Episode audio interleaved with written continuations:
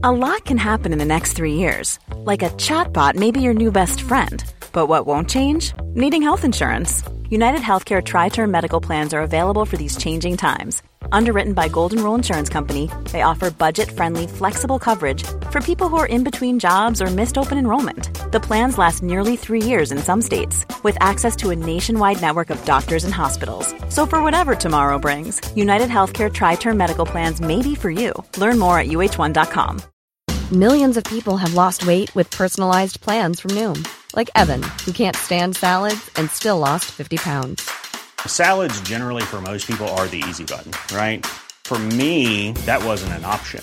I never really was a salad guy. That's just not who I am. But Noom worked for me. Get your personalized plan today at Noom.com. Real Noom user compensated to provide their story. In four weeks, the typical Noom user can expect to lose one to two pounds per week. Individual results may vary.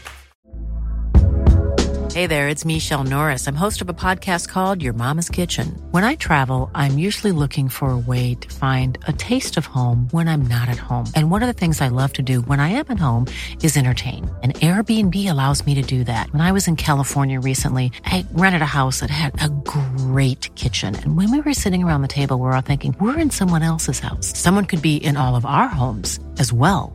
If you have a home, but you're not always at home, you have an Airbnb.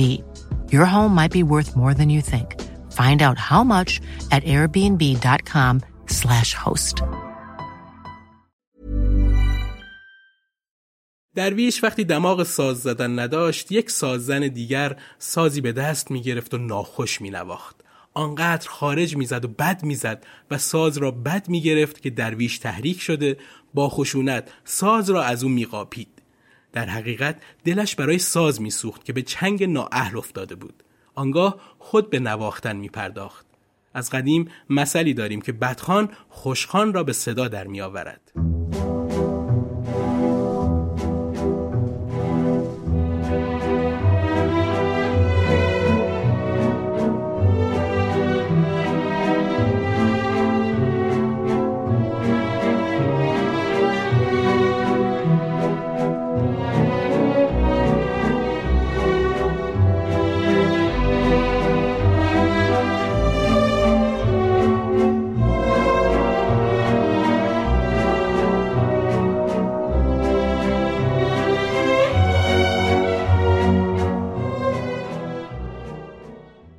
این شماره از پادکست دوچار نگاهی می‌کنیم به زندگی غلام حسین درویش. دوچار به سراغ شخصیت هایی میره که دوچار یه وضعیت غیرعادی شدن. این وضعیت می‌تونه تراژیک، متحورانه یا حتی عاشقانه باشه. تو این قسمت درباره کسی حرف می‌زنیم که به خاطر نداشتن اعتبار خانوادگی و زد و بندهای مرسوم باید از استعدادش استفاده می‌کرد برای رشد در هنر. نوازندگی تار رو به جایی رسوند که کنسول انگلیس رو با سرزرب رنگهاش به رقص درآورد. کسی بود که یک سیم به ساز تار اضافه کرد و لحن تار رو به کلی عوض کرد. با عارف غزوینی که از سخت پسندهای روزگار بود یه همکاری کوتاهی داشت که عارف از شبی بیمانند یاد می‌کنه و در مرگ این آهنگساز بزرگ گفته کاسه تار بعد از او زیبد که در او انکبوت ببندد تار تو فتح تهران توسط مشروط ها با اینکه اصلا تمایلی به فعالیت های سیاسی نداشت به خاطر شور آزادی خواهی که تو تهران را افتاده بود تصنیف ای شه سواران وطن رو ساخت. تو دوره‌ای که داشتن گرامافون یه وسیله لوکس برای طبقه متوسط و اعیان اشراف بود و برای طبقه زیر متوسط یه گناه کبیره و ممنوعه قطعاتی ازش ضبط و ماندگار شد که در تاریخ موسیقی ایران بیماننده. میگن برای ضبط همین چند صفحه که در ایران مقدور نبود خونش رو میفروشه و می‌ذاره برای این سفر و ضبط کردن موسیقی کلاسیک ایرانی. استاد علی حاتمی در فیلم دلشدگان به این موضوع پرداخته. اما به خاطر کوتاه شدن فیلم و به عبارتی بهتر قلع و قم شدن برای اکران تو سینما ماجرای ضبط موسیقی در دوره قاجار کمی گنگ و مات شده. درویش خان رو باید اولین کسی دونست که کلاس منظم موسیقی داشته و تو پایان دوره که نزدیک به ده سالی هم طول می‌کشید مدرکی هم می‌داد برای قدردانی و دانش شاگردهاش میگن حیات خونش تو ماه اردی بهشت دست کمی از بهشت نداشت شیفته گلکاری و شکار پرنده هایی بود که زنده میگرفتشون و بعد رهاشون می‌کرد.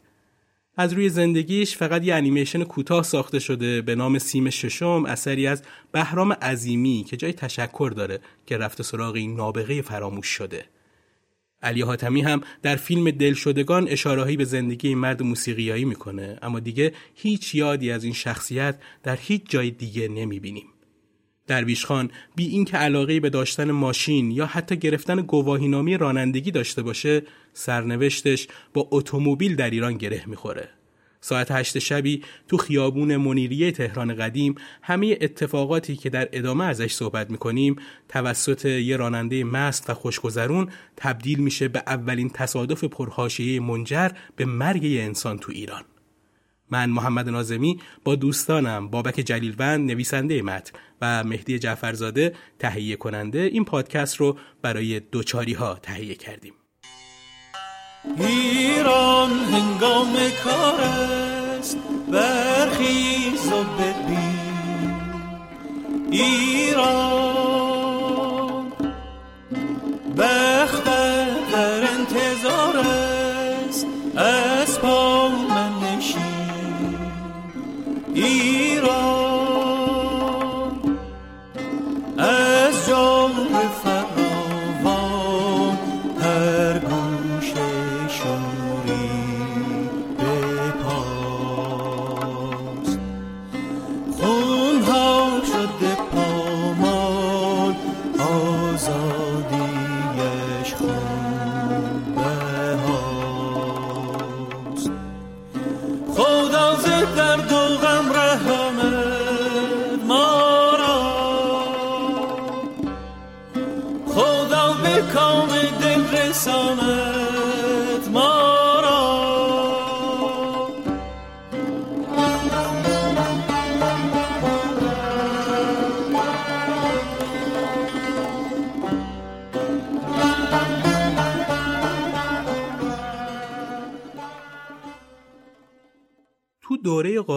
خیلی از مشاغل به صورت وراثتی بود.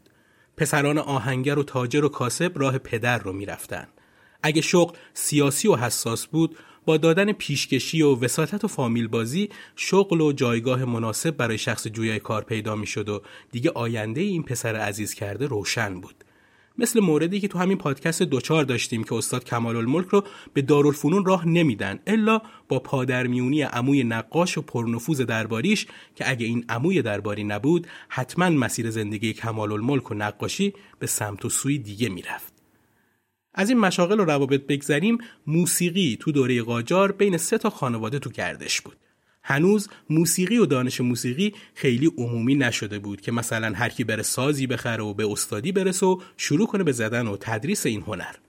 موسیقی هم مثل مابقی مشاغل از پدر به پسر و الی آخر منتقل می شد که این خانواده های خونیاگر جزئی از دستگاه طرب شاه محسوب می شدن. سه خانواده ای که گفتم اینها بودن.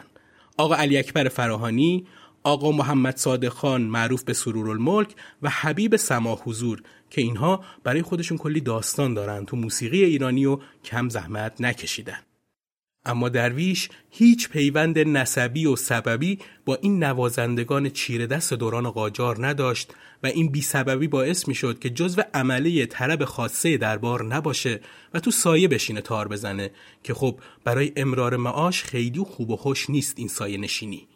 اون وقت دیگه مال و منالی هم نداری برای زندگی. تو ادامه میگم که چطور این نابغه موسیقی ایرانی راه خودش رو به عنوان یکی از بهترین نوازندگان تار و نوآوران موسیقی ایرانی باز کرد. حالا قبل اینکه از سال تولد کی و کجای غلام حسین درویش شروع کنم لازم خیلی مختصر در مورد فضای آموزشی تهران دوران ناصری بگم تا بهتر بشه زندگی درویش رو درک کرد. تو دوران صدارت امیر کبیر برای آموزش و ترویج صنایع مستظرفه که به معنای امروزی میشه هنرهای زیبا و هنرهای ظریف و هنرهای سنتی مجموعه تأسیس شد به نام مجمع دارالصنایع یا مجمع از صنایع تو غرب سبز میدون تهران و جبهخانه مبارکه که به معنی اسلحه خونه و قورخانه هم میشه ازش نام برد. میگن این ایده تأسیس مجمع صنایع امیرکبیر بعد از پایه‌گذاری دارالفنون بوده که یه جور پلیتکنیکی بوده برای خودش و مطرح شده بوده اون زمان. اما بعضی هم میگن این ایده ناصرالدین شاه بود و امیر کبیر فقط مجری فرمانبردار بوده. بالاخره این مکان به عنوان مجمع صنایع ناصری شروع به کار کرد. اما متاسفانه با قتل امیر کبیر به دستور ناصرالدین شاه در دیماه 1230 شمسی امیر کبیر نتونست شاهد افتتاح مجمع و صنایع باشه و شروع به کار دارالفنون رو هم ندید. اداره این اماکن که از بیتوتات سلطنتی هم به شمار می‌رفت رسید به حسن علی خان معیر الممالک معروف به معیر الممالک این شخص کسی بود که باغ موزه فردوس امروزی رو بنا کرد که اگه به این موزه برید حتما با شرح حال این آدم بیشتر آشنا میشید. توی این مجمع و صنایع هنرمندان و صنعتگران مشغول به کار می شدن و شاگردانی هم برای آینده مدرن ایران تربیت می کردن. تو روزنامه وقایع اتفاقیه به تاریخ 16 اردیبهشت 1237 درباره مجموعه نوشته شده در سبز میدان اقسام اصناف و کسبه انواع نفایس و اقشمه از بلورالات و صنایع بدایه و تصاویر و غیره را در حجرات میدان و فضای میدان که چادرها زده دکاکین ترتیب داده اند چیده اند. حالا می‌رسیم به ارتباط درویش و این بنا و این دکانها. پدر درویش حاج بشیر از روستای زیدشت روستای سوهان طالقان به شهر تهران اومد و با دختری ترکمن از ایل تکه ازدواج کرد. حاج بشیر با مقدار املاکی که داشت امرار معاش می‌کرد و صاحب یه حجره تو همین مجموع صنایع شد. اما از زمان شروع فعالیت و نوع حرفش چیزی در دسترس نیست. این حاج بشیر طالقانی هنرمند هم بود و ستار می‌زد که فرزنداش وقتی به دنیا اومدن اسمشون رو ربیع و غلام حسین گذاشت و از کودکی براشون ستار می‌زد که گوششون با این ساز ظریف و دلربا معنوس بشه. تو سبز میدون اون زمان حوز مربع شکلی بود که اصرها مطربها و رقاصه ها همیشه مشغول دستفشونی بودن و میدون رو با فانوس های کاغذی و چراغموشی های شیشه‌ای روشن می‌کردن که هنرشون بهتر دیده بشه. حاج بشیر و دوتا پسرش از مشتری های دائمی موسیقی های خیابونی بودن. غلام حسین سال 1255 به دنیا اومد و صورتش خیلی شبیه مادر ترکمنش بود. چشمهای کشیده و صورتی مهربون طوری که در جوانی به شوخی بهش درویش ژاپنی می‌گفتن. تکه کلام پدرش برای خطاب دادن دیگران واژه درویش بود و پسرهاش رو هم درویش یا درویش خان صدا می‌کردن که این باعث شد دوستان و آشنایان غلام حسین هم اون رو درویش صدا کنن. خود غلام حسین درویش بعدها یکی از تکه کلام های معروفش این بود که دیگران رو یا پیر یا پیرجان صدا می‌کرد. برای همین خیلی ها اون رو یا پیرجان هم خطاب می‌کردن. غلام حسین برای تحصیل مثل همه بچه ها به مکتب خونه رفت و در حدود سال 1263 تو شعبه موزیک مدرسه شاهی یا همین دارالفنون خودمون مشغول نواختن شیپور، طبل کوچک و یاد گرفتن تئوری موسیقی شد. این همون زمانیه که شعبه موزیک هنوز زیر نظر آلفرد ژان باتیست لومر مشهور به موسیو لومر بود. این لومر رو. ما به خاطر آهنگ معروف سلام شاهی که امروزه به عنوان اولین آهنگ ملی ایران ازش نام برده میشه که بعدها روش کلام هم اومد با نام وطنم ای هستی من می‌شناسن.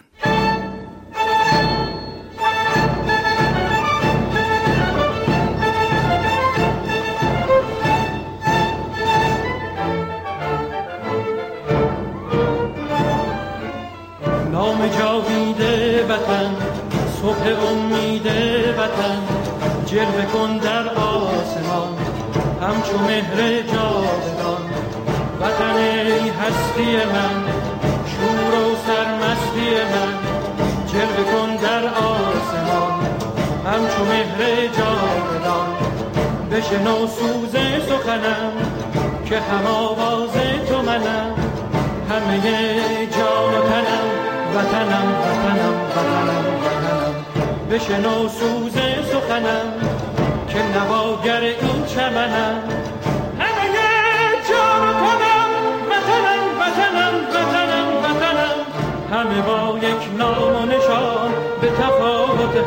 رنگ و زبان همه با یک نام و نشان به تفاوت هر رنگ و زبان همه شاد و خوش و نغمه زنان ز سلامت ایران جوان ز سلامت ایران جوان ز سلامت ایران جوان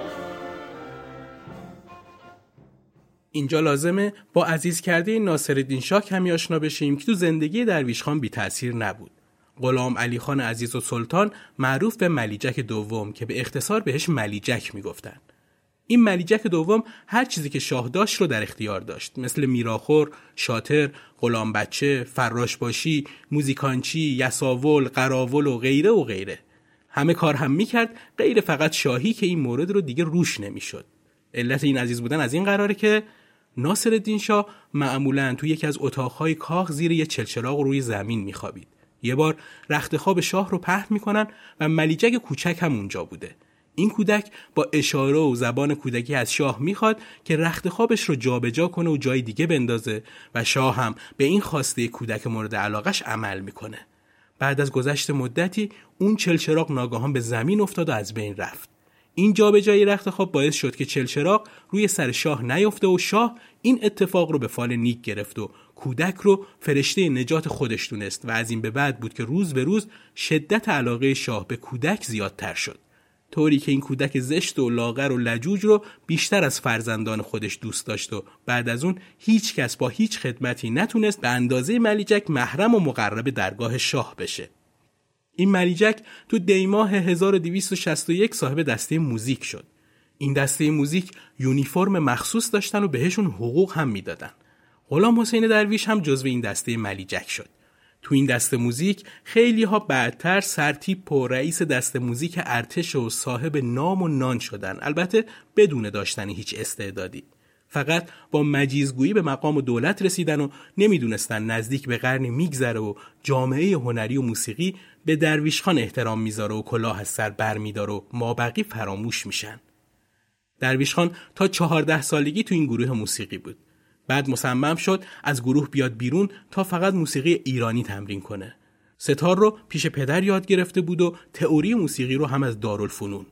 حالا باید استادی تراز اول پیدا می‌کرد برای تمرین موسیقی ایرانی. درویش چهارده ساله سازهایی که تو دارالفنون یاد گرفته رو می‌ذاره کنار و سازی ایرانی رو انتخاب می‌کنه. ساز تار که به قول ایرانی ها برادر ستار هم محسوب میشه. اول میره پیش داوود کلیمی برای مشق تار. بعد از یه مدت به مکتب آقا حسین قلی فراهانی که 37 سالی سن داشته میره که این آقا حسین قلی یکی از نوازنده های درجه یک تار دوران ناصری بود. درویش که تو دارالفنون با موسیقی غربی آشنا شده بود فقط در چارچوب موزیک دستگاهی نموند و افقهایی برای تار با همین پیشینه روشن کرد. البته از ستار زدن هم غافل نبود.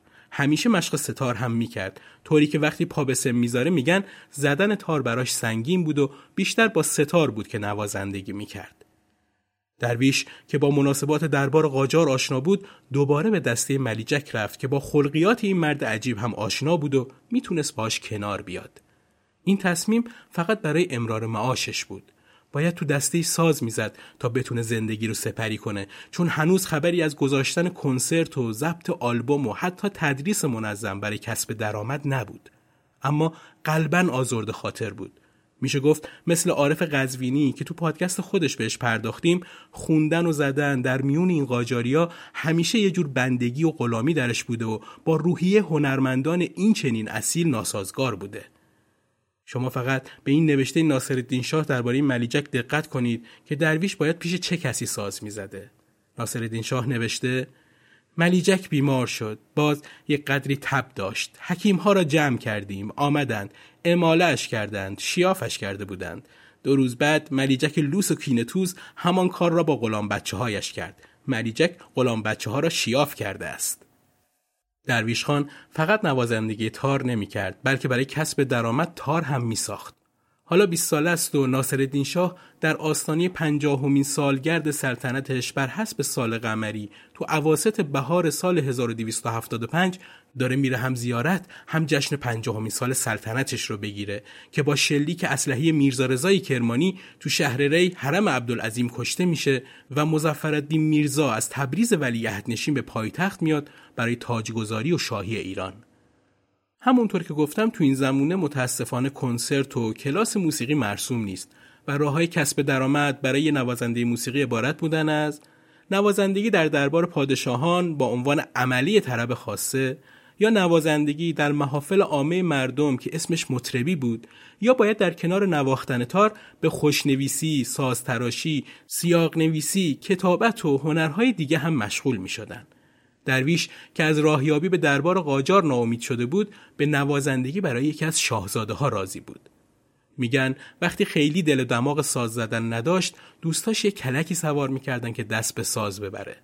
باستانی پاریزی در این باره نوشته درویش وقتی دماغ ساز زدن نداشت یک ساززن دیگر سازی به دست می‌گرفت و ناخوش مینواخت آنقدر خارج می‌زد و بد می‌زد و ساز را بد می‌گرفت که درویش تحریک شده با خشونت ساز را از او میقاپید. در حقیقت دلش برای ساز میسوخت که به چنگ نااهل افتاده بود. آنگاه خود به نواختن میپرداخت. از قدیم مثلی داریم که بدخان خوشخان را به صدا در میآورد. درویش بعد از تار زدن تو دم و دستگاه ملیجک تو گروه موسیقی شعا و سلطنه ساز می‌زنه. این شاه و سلطنه پسر دوم مزفردین شاه بود که هرچی که پدر داشت این هم باید می داشت و آدمی خشکمغز و پرحسد و مغرور بود. طوری که میگن وقتی فهمید درویش خان نوازنده مخصوصش به خاطر امرار معاش داره به یه عده از اعیان و اشراف به صورت خصوصی درس و مشق تار میده دستور میده انگشتهاش رو قطع کنن که با وساطت دوستان از این کار عجیب دست می‌کشه. وقتی شاه و سلطنه برای حکمرانی شیراز معمور شد نوازنده های خودش از جمله درویش رو هم با خودش برد که تو مراسم های خصوصیش ساز بزنن اونجا درویش 24 ساله به فکر ازدواج افتاد که با نورسیده خانوم ملقب به بدر سلطنه دختر مستشار نظام شیرازی ازدواج کرد و صاحب دو تا دخترم شد. فرزند بزرگش تو 16 سالگی میمیره و دختر دیگش قمر همراه همیشگی پدرش بوده و تا پایان عمر درویش کنارشه. این قمرالملوک درویش با پسرداییش ازدواج می‌کنه و بعدها یکی از نوازندگان خوب ستار هم میشه. شاه و سلطنه به خاطر بیکفایتی از حکمرانی شیراز خل میشه و مجبور میشه به تهران برگرده. درویش خان و مابقی خدم و حشم هم به تهران میان که این اتفاقی خوب برای درویشه در تهرانه که می‌تونه کمی آزادانه تر عمل کنه و کلاس موسیقی و کنسرت های منظم بذاره و برای خودش شهرتی به هم بزنه و بتونه یواش یواش جا پای استادش حسین قلی بذاره. شاه و سلطنه که دوباره فیلش یاد هندوستان می‌کنه می‌خواد بره شیراز و همه دم و دستگاهش رو هم ببره. آدم میفرسته که درویش هم باید بیاد. اما درویش که تازه موقعیتش خوب شده و نمی‌خواد دیگه زیر سایه این شازده قجری باشه امتناع می‌کنه. شاه و سلطنه معموری میفرسته به حضور درویش. درویش که سر کلاس خصوصی با یکی از شاگردهاش بوده وقتی می‌بینه معمور از طرف شاه و سلطنه اومده کمی معطلش می‌کنه و از در دیگه فلنگ رو میبنده. تو فکر اینکه به کجا پناه ببره یاد دوستی میفته به اسم عباس قلی خان که سرایدار باشی سفارت انگلیس بود. رفت پیش این دوست که درخواست کمک کنه. تو اون زمان سطح روابط ایران و انگلیس در حد نایب کنسول بود و هربرت آرتور ریچارد سمت نیابت کنسول سفارت انگلیس در تهران رو بر عهده داشت. درویش وقتی به سفارت می‌رسه متوجه میشه تو تابستون سفیر تو قلحک به سر می‌بره و شاه و سلطنه هم مراقب گذاشته که بعد از خروج درویش از سفارت اون رو سریع دستگیر کنن و بیارنش تا تنبیه مفصلی بشه. اما عباس قلی خان شبانه درویش رو با کالسکه راهی قلحک می‌کنه. درویش که شبانه به قلحک می‌رسه میره پیش ایسا خان که پیش خدمت سفیر و یکی از شاگردهای خودشه. ایسا خان میگه موقع ناشتا کنار استخر من میرم که چای ببرم تو هم عقب من بیا. سفیر وقتی سوال می‌کنه این کیه من تو رو معرفی می‌کنم تا قبل از سوال سفیر هیچی نگو. این ماجرا همینجور هم شد. درویش پشت ایساخان حرکت می‌کنه و کنسول کنجکاو میشه و سوال می‌کنه کیه و ایساخان هم درویش رو معرفی می‌کنه. کنسول کمی شک می‌کنه. نکنه از برده های فراری درباری باشه. از درویش مستقیم سوال می‌کنه. درویش به کنسول میگه درسته که من سیاه چرده هستم ولی برده نیستم. از این گذشته. مدتیه که برده فروشی هم ممنوع شده. همسر کنسول که از غذا پیانو می‌زده از درویش خواست تا قطعاتی رو با تار به همراه پیانو بزنه. درویش که توی دارالفنون و دسته موزیک عزیز و سلطان با فرمهای موسیقی غربی مثل مارش و پولکا و والس و مازورکا که برای رژه و رقص به کار می‌رفت آشنا شده بود به خوبی تونست همسر کنسول رو همراهی کنه. طوری که بعد با ایساخان قطعاتی نواختند که مورد پسند و تحسین کنسول انگلیس و همسرش قرار گرفت. رنگی در ماهور زد که زن و شوهر شروع می‌کنن به رقصیدن. چند شب این ماجرای تارنوازی و سرخوشی کنسول و همسرش تکرار میشه.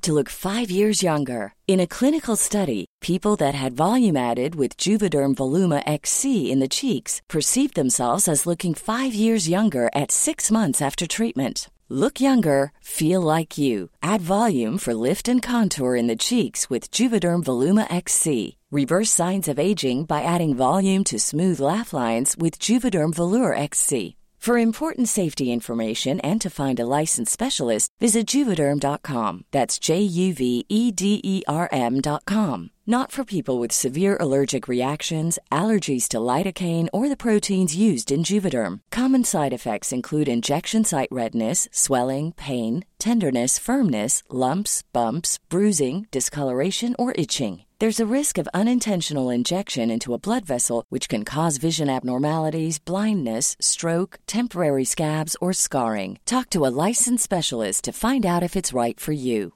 I'm Sandra, and I'm just the professional your small business was looking for. But you didn't hire me because you didn't use LinkedIn jobs. LinkedIn has professionals you can't find anywhere else, including those who aren't actively looking for a new job but might be open to the perfect role, like me.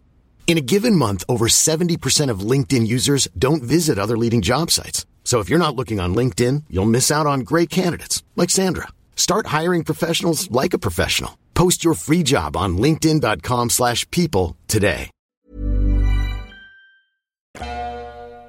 بعدها خود درویش حکایت می‌کنه که فراش باشی شاه و سلطنه هر روز میومده دم سفارت و از دور موچ می‌کشید. به خیال اینکه من گنجشکم.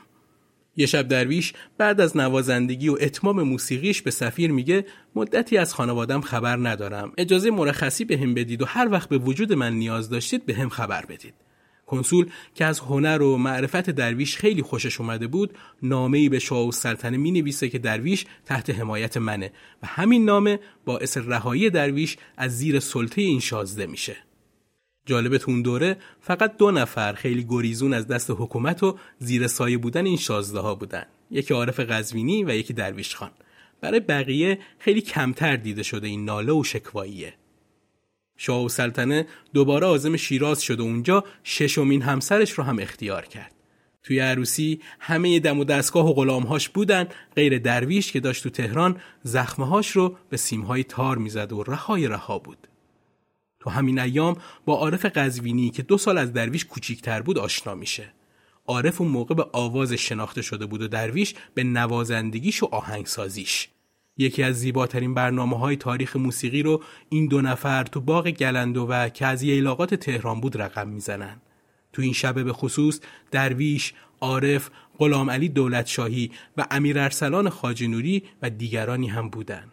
عارف درباره این برنامه نوشته با هیچ یک از آنها تا آن موقع آشنایی نداشتم. درویش خان تارزن معروف را هم ندیده بودم. اول نوشتم با هر جمعیتی و جرگه آمیزش نمی کردم. درویش هم نوکر شخصی شاه و سلطنه پسر مزفر شاه بود. شاه و سلطنه هم فارس را تیول داشت و سلطنت کوچکی ولی از سلطنت پدرش مقتدرتر تشکیل داده بود. اغلب درویش در رکاب او بود تا اینکه از دست ظلم و استبداد او به جان آمده در یکی از سفارتخانه ها متحسن شده و خود را از نوکری شاه و سلطنه خارج کرد. این همان اوقاتی بود که خود را به این زحمت از چنگ شاه و سلطنه راحت کرده بود. عارف بلند پرواز که خیلی کسی رو در نواختن و خوندن قبول نداره در ادامه میگه درویش بی اینکه اشاری بهش بکنه تار و و شروع به زدن می‌کنه. قافل از اینکه الان عارف می‌خواد حالش رو بگیره. درویش به رسم عادت چشمهاش رو میبنده و شروع به زدن می‌کنه و از عالم خارج میشه. عارفم که تحت تاثیر این نوازنده عجیب قرار گرفته می‌خونه این شور که در سر است ما را روزی برود که سر نباشد. عارف ادامه ماجرا رو اینطور روایت می‌کنه. همه کسانی که در آنجا بودند یک سر گوش شده بودند. کسی نفس نمی‌کشید آنقدر که فضا عجیب شده بود. بعد وقفه ای از باغ خارج شدیم و هنوز گیج کاری بودیم که انجام داده بودیم. بیرون باغ چناری قدیمی بود که نشان از عظمت و ابهت ایران بود. درویش کمتر از یک رو به ساعت بود که گم شده بود. همه در پیش میگشتند که یک مرتبه صدای تارش از بالای چنار به آهنگ نوا به گوش رسید. من هم بدون درنگ دنبال آهنگ را گرفتم و خودم را به درویش رساندم. شروع به خواندن نوا کردم. بعد از نیم ساعت یا سه رب من بنای مرکب خانی و متفرق خانی کردم. این حال قریب به دو ساعتی طول کشید. این برنامه اونقدر مهیج بوده که عارف از همه بیزار هم ازش به عنوان بیمانندترین شب زندگیش یاد می‌کنه. درویش از اونجایی که ذاتا اخلاق درویشی داشته و به قولی اسم با مسمایی هم داشت جذب اخوان صفاییه یا همون انجمن اخوت در اومد. از نظر فکری و روحی و زمینه خانوادگی به تصوف و عرفان گرایش زیادی داشت. انجمن اخوت به موسیقی و شعر بهای زیادی می‌داد و درویش خان به سلک این گروه در اومد. این انجمن اخوت از تشکلهای عرفانی بود که نگاه متجددانی به مقوله تصوف و عرفان داشت و شاهزادگان قاجار و فقرای طریقت در بزم محبت انجمن روبروی هم می نشستن و از عرفان و موسیقی و این چیزها حرف می زدن. علی خان زهیر و دوله بانی این انجمن بود که خودش از درباریان با نفوذ بود که سال 1265 با صفی علی شاه از مشایخ سلسله نعمت اللهی ها آشنا میشه و دست ارادت بهش میده. بعد از درگذشت صفی علی شاه تو 16 فروردین 1278 جانشین اون شد و این انجمن رو پایریزی کرد. این انجمن با رضایت مظفرالدین شاه به صورت رسمی کار خودش رو شروع کرده بود. مراسم های انجمن تو قسمت شمالی باغ خونی زهیر و دوله برگزار می شد که تو خیابون علا دوله یا فردوسی الان قرار داشت. این بنا متاسفانه در زمان نه چندان درازی تخریب شد اما در حال حاضر در حال بازسازی این امارت و باغ با همون سبک و معماری دوران مزفری هستند. این جناب زهیر و دوله که خودش دستی تو موسیقی داشت بیشتر مراسم هایی که برگزار می کرد همیشه با موسیقی تمام یا شروع می شد. حتی میگن اولین ارکستر موسیقی ایران در این انجمن بود که شکل گرفت. تو این انجمن صندوق خیری هم تدارک دیده شده بود که برای اطفال بدون سرپرست و خانواده هاشون پول جمع می‌کردن. مهمترین جشن انجمن هم در سال ولادت حضرت علی برگزار می‌شد که حدود 500 نفر جمع می شدن و نزدیک به 24 ساعت هم طول می کشید. این جشن از جهتی هم معروفه که اشخاصی که تو اون روز به مهمونی می اومدن کسانی بودن که تو خونه نوکر و کلفت داشتن و دست به سیاه و سفید نمی زدن. اما اون روز ظروف پذیرایی غذا رو دست به دست می‌کردن برای بقیه مهمون ها. برنامه ها و کنسرت های انجمن اخوت نوعی بدعت در اجرای عمومی موسیقی محسوب می‌شد. نوآوری های مثل نواختن پیش درآمد و هم نوازی سازهای ایرانی و غربی رونق زیادی داشت.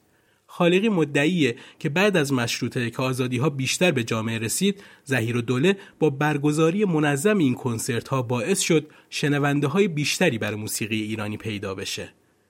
اما از کارهای مهم درویش تو موسیقی به غیر از ساختن پیش درآمدهای خلاقانه و ساختن رنگ اضافه کردن یه سیم به تار بود. این اضافه کردن سیم ششم به تار که هنوز هم روی تار هست از ابتکارات درویش خان بوده که باعث نرمی و لطافت صدای ساز شده که همین کار باعث حرکت و جهش موسیقی تار از دوران قاجاریه تا به الان شده. تا الان 16 تصنیف رو منصوب به درویش می‌دونن که تصنیف زمن نگارم در ماهور، شب وصلت باز در ماهور، صبح دمز مشرق در سگاه، باد خزان در افشاری و بهار دلکش در ابو از مهمترین و شناخته ترین هاش هستند. اشعار بعضی از این تصنیف ها هم برای ملک و شعرهای بهاره. بهار دلکش رسید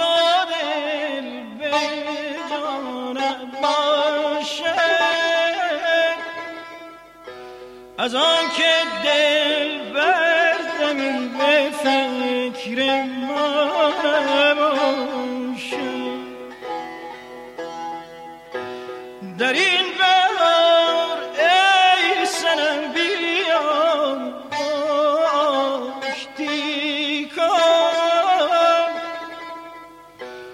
که جنگ و کین با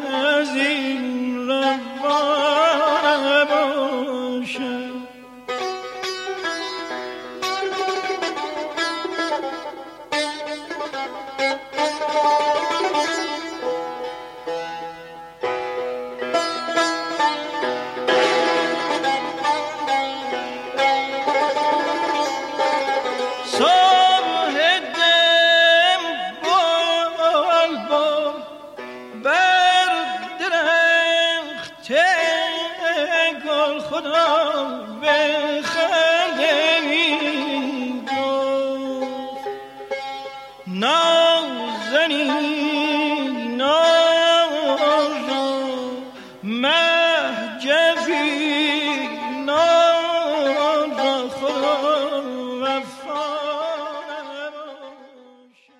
برعکس عارف که هیچ میلی نداشت که صداش ضبط بشه و این رو یه جور هنرفروشی و ریاکاری می‌دونست که متاسفانه باعث شده ما هیچ صدایی از عارف نداشته باشیم اما خوشبختانه درویش خان هم چهار مزراب ازش است هم دو نوازی و هم زدن تار با صدای خواننده که خودش نشون دهنده شناخت درویش از آینده موسیقی برای علاقمندان موسیقی ایرانی بوده که تصمیم می‌گیره کارهاش رو تا جایی که امکان داره ضبط کنه. دوره ای که درویش خان صفحه ضبط می‌کرد دوره ای بود که هنوز داشتن پخش صفحه یا همون گرامافون خیلی عادی نبود. مخصوصا تو جامعه مذهبی. گرامافون یه پدیده نوظهور بود که به چشم یه وسیله ممنوعه بهش نگاه می‌کردن. مثلا عبدالحسین اورنگ سال 1293 سفری به اصفهان داشت و در این مورد نوشته بنابر سوابقی که با حضرت حاج شیخ محمد تقی آقا نجفی مجتهد معروف داشتم خدمت ایشان مشرف شدم. تفقد بی نهایت نمودند. ضمنا از اهالی اصفهان شکایت فرمودند با این بیان که خلق در امور دینشان لاعبالی و پایه دینشان سست شده است به حدی که در قالب دکاکین جعبه گرامافون گذاشتند. آنها را از این حرکت خلاف شهر من می کنم. به جناب قنصول روز کاغذ نوشتم و فورا او به کاغذ من احترام گذارد و گذاردن گرامافون را موقوف کردند. قبل از این ماجرا هم علی محمد فرهوشی تو اوایل مشروطه سفری به زنجان می‌کنه و در اون زمان تازه گرامافون به ایران رسیده بود که یه ارمنی چندتایی خریده بود و برای فروش به تبریز می‌برد. سر راهش تو زنجان تونسته بود دو سه تا بفروشه که خیلی توفیق خوبی نبوده. فرهوشی میگه یک گرامافون با چند صفحه انتخابی از ارمنی گرفتم. در زیر عبا به منزل آخوند ملا قربان علی زنجانی بردم. صفحه نی نایب اسدالله را گذاردم. آخوند به دقت گوش داد و چون تمام شد گفت یک دفعه دیگر هم بگذار. باز هم گذاردم. پس از آنکه تمام شد آخوند رو به شیخ همراه هم کرد و گفت خیلی خوب زده است. در این وقت شیخ به ترکی به آخوند گفت راستی آقا استماع صوت این جعبه شرعا چه صورتی دارد؟ آخوند تعملی کرد و گفت چون این جعبه جماد است و مکلف نیست برای شنیدن صوتان مانعی نداریم و مثل این است که باد به درخت کهنسال شکافته ای بوزد و صدای خوشی از آن بیرون آید وقتی خواستیم برویم آخوند رو به من کرد و با تبسم گفت خب زلمه ها آخر غنا را مجسم کردید و در مقابل ما گذاردید فردای آن روز دو نفر را وادار کردیم که از آخوند راجع به گرامافون استفسار نمایند. آخوند در جواب آنها نوشت شنیدن صوت خوش از جماد مانعی ندارد. این فتوا به زودی در شهر پیچید و گرامافونهای مرد ارمنی همه خریده شد و شب و روز روی بام خانه ها به صدا در می آمد. تو همچین شرایطی بود که صفحه موسیقی ایرانی ضبط می شد. ماجرای ضبط آثار درویش برای خودش داستانهایی داره که شاید کمی از حوصله این پادکست خارج بشه. اما همین کافیه بگم که تو همون موقع هم زد و بند این که کی اول بزنه و کی تک نوازی کنه مطرح بود. حتی تهیه کننده صفحه ترجیح می‌داد به جای تکنوازی تار مثلا پیانو باشه با صدای خواننده که به نظرش فروشش تو ایران بیشتر بود و از لحاظ مالی بهتر می‌شد برای شرکت گرامافون در مورد ضبط موسیقی مختصر تو پادکست عارف قزوینی هم گفتیم و فیلم دلشدگان رو هم که مجددا توصیه می‌کنیم که اگه تا حالا ندیدید حتما تو برنامه فیلم دیدنتون بذارید که روایت خاص علی حاتمی از گروه موسیقی که برای ضبط صفحه گرامافون به فرنگ میرن خیلی جذاب و دیدنی و البته شنیدنیه. درویش خان یکی از معلمهای مهم در تاریخ موسیقی ایران هم بود. کسایی که به کلاس موسیقی رفتن می‌دونن که بعضی از اساتید حتی به نام خیلی در دادن اطلاعات دست و دلبازی نمی‌کنن یا که خیلی حوصله شاگرد ندارن و اخم و کچ کردن و بالا بردن ابرو و گاهی حتی تحقیر شاگرد جزی از کلاسشونه. اما درویش خونش تو خیابون خیام نزدیک خانقاه که میشه زل جنوب شرقی پارک شهر تو خیابون صفی علی شاه ماجراش خیلی متفاوت بود. درویش که شیفته گل بود همیشه خونش رو پر از گل و درخت نگه می داشت. به قول خالقی خونه درویش تو اردی بهشت مثل خود بهشت بود. روحی لطیف درویش همیشه زبان زد بود. باستانی پاریزی در این مورد نوشته درویش انگیزه و حالی برای ساز زدن نداشت. یک لنگه کفش زنانه پیدا می کردند در زیر پرده کنار اتاق می گذاشتند. مفهومش این بود که در اتاق عقبی یک زن هست و دلیل آن وجود همین کفش زنانه است. آری بوی هر هیزم پدید آید زدود. درویش به اشتیاق خیالی ساز را به دست می گرفت و شروع به نواختن می کرد. درویش اینجور دل نازک و روحیه ای داشت. درویش از حدود 25 سالگی بود که تدریس تار و ستار رو کنار نوازندگی و آهنگسازی شروع کرد. همیشه می‌گفت این شاگردها حکم فرزندان من رو دارن. جاییم اگه قرار بود خودش رو معرفی کنه بیشتر دوست داشت به عنوان معلم شناخته باشه تا آهنگساز و نوازنده. در مورد نحوه تشکیل کلاس روح الله خالقی نوشته در حدود چهل سال قبل مجلس درس چند استاد موسیقی و همچنین مجلس درس غلام حسین خان درویش را درک کرده بودم که استاد روی تخته پوست یا تشکچه ابر در بالای اتاق می نشست و شاگرد در جلوی او زانوی ادب می‌زد و درسی که دفعه قبل گرفته بود را می نواخت و اگر نقصی داشت اصلاح می کرد و اگر آن را خوب فرا گرفته بود قسمت بعد از آن را فرا می گرفت و چند بار می نواخت و حفظ می کرد و به اتاق دیگر می رفت و در آنجا هم چند بار تکرار می کرد و اگر فرصت باقی بود یک بار دیگر به حضور استاد می رسید و آن را می نواخت و زمین ادب می بوسید و یک سکه پنج قرانی زیر تشکچه استاد می گذاشت و خداحافظی می کرد و به خانه می رفت. درویش نزدیک به ده سال با شاگردهاش کار می کرد. تو سه مرحله از آسون به سخت به شاگردهاش درس می‌داد و در پایان بهشون گواهینامه موسیقی می‌داد تا اون موقع کسی غیر درویش این کار رو نمی‌کرد این گواهی ها یه تبرزین و مدال طلا بود که از دست استاد می‌گرفتن مرتزا نیداوود، علی نقی وزیری، موسا معروفی و علی محمد صفایی تنها کسایی بودند که این مدال طلا رو از درویش گرفتن. مهمترین شاگردهای تار و ستار درویش هم این اساتید بودند. مرتزا نیداوود که همه دیگه مرغ سحر این استاد رو شنیدن. موسا معروفی که قطعه موسم گلش خیلی شناخته شده است. ابوالحسن سبا نابغه ای که آهنگ خوب کم نداره اما به زندانش یکی از شاهکاراست. نورعلی برومند نابغه عجیب که کافیه فقط به شاگردانی که ایشون تربیت کرده نگاه کنید. محمد رضا شجریان، محمد رضا لطفی، حسین علیزاده و جلال زلفنون.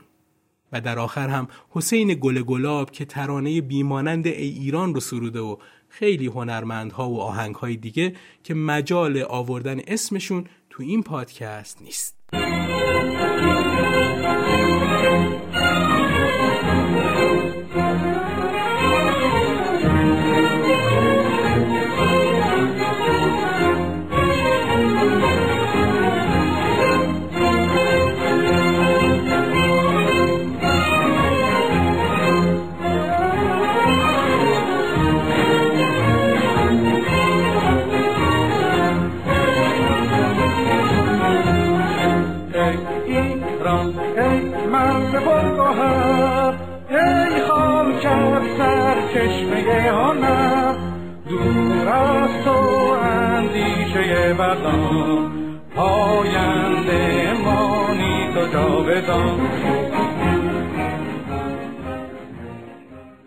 چهارشنبه دوم آذر 1305 درویش مثل همیشه که روزهای زوج هفته رو برای آقایون کلاس داشت و روزهای فرد برای خانوم ها این روز به خصوص هم به مهمونی حوالی خیابون منیریه دعوت شده بود.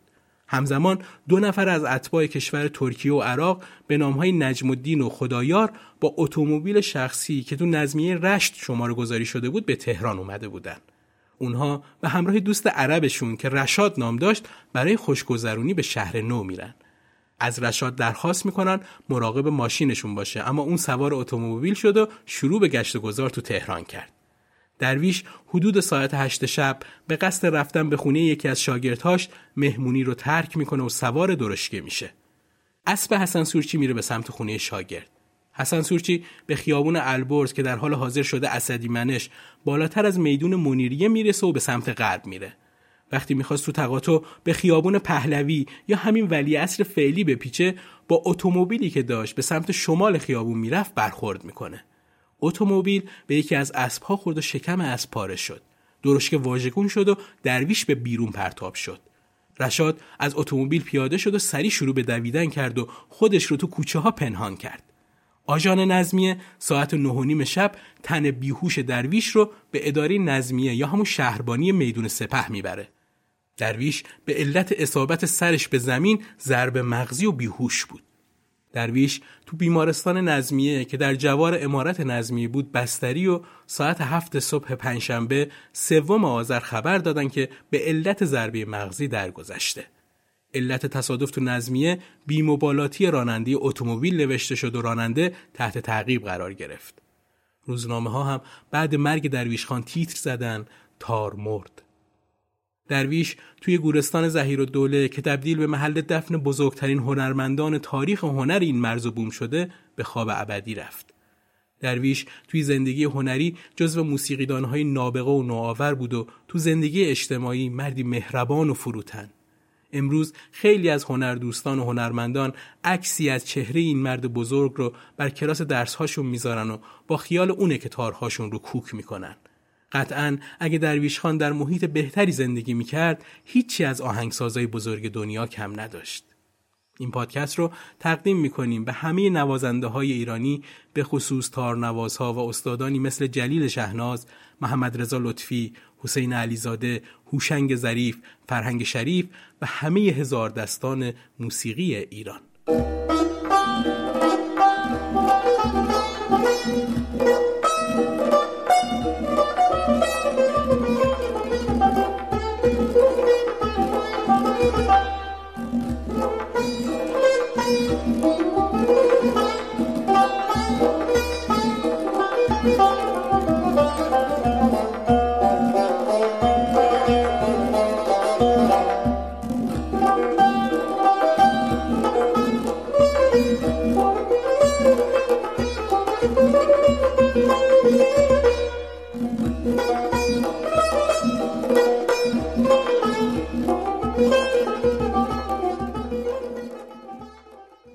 دفتر پانزدهمین قسمت پادکست دوچار رو با معرفی منابع این قسمت میبندیم که متن پادکست بر اساس این کتاب ها نوشته شده. چهره های موسیقی معاصر از نشر نو، تاریخ موسیقی ایران از روح الله خالقی، هفت دستگاه موسیقی ایران از نشر سوره مهر، درس گفتارهای محمد رضا لطفی، کتاب نای هفت بند باستانی پاریزی از نشر علم و مجموعه آثار درویشخان از نشر ماهور. پادکست دوچار رو در شبکه های اجتماعی که لینکش رو تو توضیحات این قسمت گذاشتم دنبال کنید تا مطالب تکمیلی و ویدیوها و عکسها رو درباره هر شخصیتی که ازش صحبت می‌کنیم ببینید. شاد باشید و بدرود.